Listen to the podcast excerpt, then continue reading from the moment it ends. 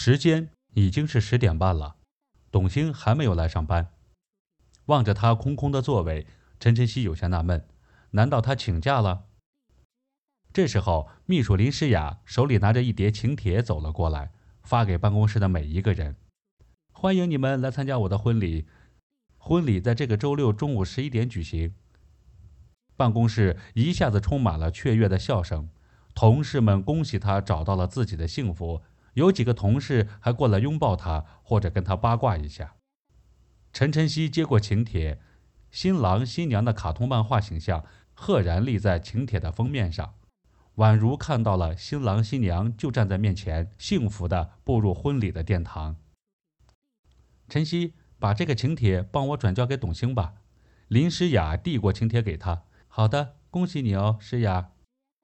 谢谢，记得和老公一起来啊。一定，我会带男朋友一起去的。怎么，你都结婚了，还称呼老公为男朋友？林诗雅惊讶地问道。陈晨曦一下子愣住了，他的脑海里出现了莫小春的脸，他又想起那个梦，梦到自己结婚，却不知道她老公叫什么名字，长什么样子。还有，法院打电话说徐闯要跟她离婚。那么徐闯到底是谁呢？这时候董卿来了，戴着一副墨镜。林大小姐，有什么好事情啊？这么热闹。董卿，你来的正好，我这周六要结婚了，你一定要来参加我的婚礼啊！陈晨曦把请帖递给董卿，董卿打开看了一下，你是不是怀孕了？董卿看着林诗雅的肚子说道。林诗雅不好意思的用手比划了一个 OK 的手势。这个动作，董卿和陈晨曦一下子就领悟到了。我就说嘛，到时候一定去。好的。说完，林诗雅就到其他的部门继续派请帖了。陈晨曦看着日历本上的日期是十一月十号，星期三，他自己备注了“法院”两个字。林诗雅的“你都结婚了”那句话又出现在他的脑海里。他悄悄地转过头，想问董卿一些问题。但是他看到董卿的眼睛是红肿的，虽然化了妆，但依然能看出她的倦容，怪不得他刚才戴着墨镜。你的眼睛怎么了？今天怎么来这么晚？陈晨曦关心的问。跟管望彻底闹掰了，董卿边打开电脑边说。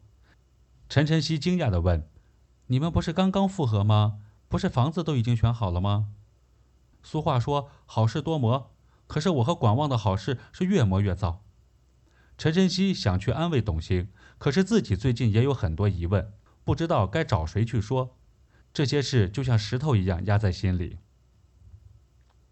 刚才林诗雅说我结过婚，还有法院也打电话说有人起诉我离婚，怎么觉得我出了场车祸回来上班，好像昏睡了一年一样？陈晨曦悄悄地跟董卿说。董卿看着陈晨曦。希望他一直快乐的生活下去，可是陈晨曦总是要知道他和徐闯离婚的这件事儿。董卿回头望了一眼今天出门背的包，里面装着陈晨曦签字的那份离婚协议。董卿不知道什么时候还给他比较好，看着陈晨曦困惑的眼神，说道：“中午我请你吃榴莲披萨吧，然后跟你说一件事情。说一件事，还要请我吃榴莲披萨，这么郑重。”董卿看着邮箱里的邮件，皱了皱眉，回头去拿柜子上文件的时候，不小心把自己的包刮掉在地上。刚好在陈晨曦的脚边有一份文件露了出来，上面赫然写着“离婚协议”四个大字，最后一页还有陈晨曦的签名。董卿看到后，压低了声音说道：“这正是我想要跟你说的事情。”陈晨曦把协议的内容看了一遍。徐闯和自己的签字清清楚楚地留在最后一页，签字日期就是出车祸的那一天。怎么回事？陈晨曦眼里充满了泪水，这泪水不是想念徐闯的泪水，而是想念莫小春的泪水。他无法解释这份离婚协议，更无法相信自己曾经和徐闯相爱过。董卿从陈晨曦手上拿回离婚协议，我们去会议室谈吧。就这样。董卿把车祸前发生的事和车祸后失去记忆的事告诉了陈晨曦，还有他知道的离婚是因为徐闯爱上了别人这件事儿。